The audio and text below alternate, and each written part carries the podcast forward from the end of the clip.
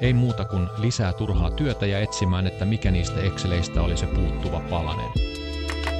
Tervetuloa Myynti ei ole kirosana podcastiin. Tiketöintiä, diiliputkea ja automatiikkaa. Onko niistä hyötyä? Tänään taas jouduin muistelemaan sitä unohtamisen ja epäselvyyden määrää, mitä sähköpostin kautta saadut tehtävät ja toimeksiannot sisäisissä prosesseissa aiheuttavat. Kollegani laittoi minulle viikko sitten sähköpostilla neljä kappaletta Exceleitä, jotka minun piti käsitellä ja siirtää toiseen järjestelmään. Me olemme käyttäneet tähän toimintaan jo muutaman vuoden ajan HubSpotin tikettejä, jossa tiedostot, asiat ja tehtävän tila pysyvät paikallaan ja on tiedossa kaikilla asianosaisilla. Mutta tässä tapauksessa loman jälkeisessä raukeudessa kollegani päätti välittää minulle sähköpostin ja minä päätin hoitaa sen myös siirtämättä asiaa tiketiksi hupariin. No en tietenkään hoitanut niistä sitten kuin sen ensimmäisen Excelin, jonka jälkeen tuli taas yksi yllättävä kokous, johon piti osallistua ja sitten tuli jo muutama sähköposti ja sitten se viesti jo unohtuikin. Kunnes tänään toinen kollega tuotannon suorittavassa päässä lähetti Teams-viestiä, jossa kyseli kyseisen listojen perään. Muistelin hoitaneeni ne kaikki, mutta enpäs ollutkaan ihan kaikkea tehnyt, vaan olihan siellä vielä joku lista, joka oli sitten jäänyt kokonaan käsittelemättä. Ei muuta kuin lisää turhaa työtä ja etsimään, että mikä niistä Exceleistä oli se puuttuva palanen. Ja sitten pikaisesti homma kuntoon. Työllistin itseäni ja annoin tuotannon pään kollegoiden odotella oikeita tietoja. Ehkä he saivat ylimääräisen kahvitauon positiivisesti ajateltuna. Joku viisaampi, ahkerampi ja järjestelmällisempi voi hoitaa näitä asioita sähköpostilla, mutta minä en. Minulle on paljon helpompaa hoitaa tiketti ja kun se on tehty, raahata se kohtaan valmis, josta sitten näkevät kaikki muutkin, että tämä on hoidettu. Kun tulin näihin kouluttajan tehtäviin vuonna 2013, niin silloinkin minun oli pakko keksiä jotain sähköpostia luotettavampaa oman laskutukseni hoitamiseen. Aluksi lähetin laskuttajalle sähköpostilla tiedot, että tämä asiakas näillä tiedoilla ja tämän verran laskutettavaa. Muutaman epäselvyyden ja unohduksen kautta otettiin edes vähän parempi malli käyttöön, eli käytetään SharePointin kautta yhteistä Exceliä, johon voi sitten laskuttaa ja merkata, että käsitelty ja hoidettu. Ja se malli on toiminut sen verran hyvin, että sitä käytetään vielä tänäkin päivänä. HubSpotin käyttö on mahdollistanut meillä hyvin maltillisilla kustannuksilla nopeasti kasvavan organisaation työn pysymisen järjestyksessä. Ne osa-alueet, joita itse aktiivisesti käytän, ovat tiketit ja myynnin diiliputki ja siihen liittyvät raportit sekä tehtävät eli taskit.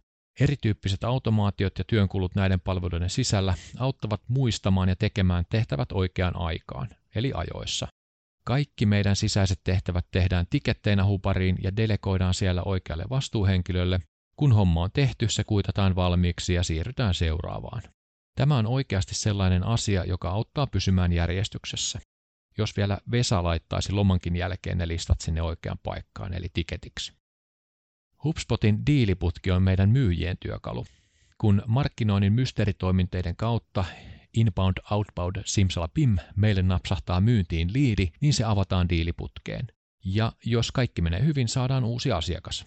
Diiliputki tarjoaa myyjille mahtavan avun siinä, että asiat ei unohdu. Jos itse ei muista katsoa oikeaan aikaan CRM, niin CRM muistuttaa.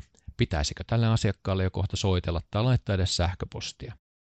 Myyjän työtä helpottavat myös simppelit integraatiot Huparin ja O365 ja toki myös Gmailin välillä. Voidaan hyödyntää hyvinkin helposti yksinkertaisia automaatioita viestinnässä ja asiakkaiden tiedot löytyvät helposti sieltä, mistä niitä tarvitaan.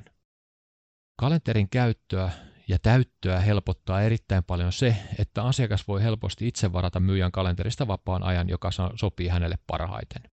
Tämä ominaisuus HubSpotissa toimijakseen aidosti vaatii kyllä maksullisen version, jotta eri vaihtoehtoja tapaamiselle voi olla riittävästi, mutta kokeilemaan pääsee toki jo ilmaisellakin versiolla.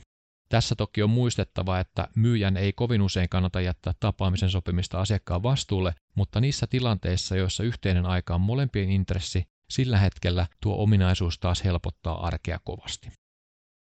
Vaikka minä tässä hehkutan erilaisia järjestelmiä niiden mahtavuutta työn apuna, niin koen kyllä ajoittain digiähkyä työssäni käytettävien järjestelmien määrästä. On monenlaista systeemiä, jossa pitää vähintäänkin muistaa tunnukset ja ehkä osata jopa vähän käyttää.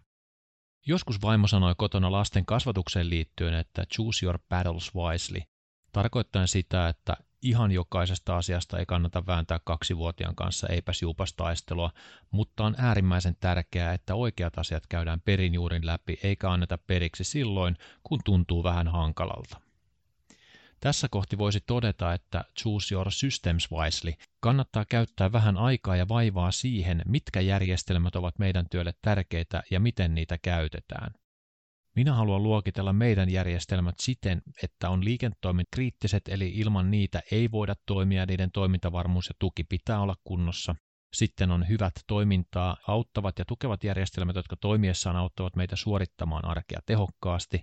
Ja on jonkin verran samantekeviä järjestelmiä, joita pitää jostain syystä olla olemassa. Liiketoiminta kriittisten järjestelmien kanssa on jaksettava vääntää homma loppuun saakka ilman kompromisseja, varmistaen jokaisen ominaisuuden toimivuus ja ennen kaikkea mahdollisuus kehittyä.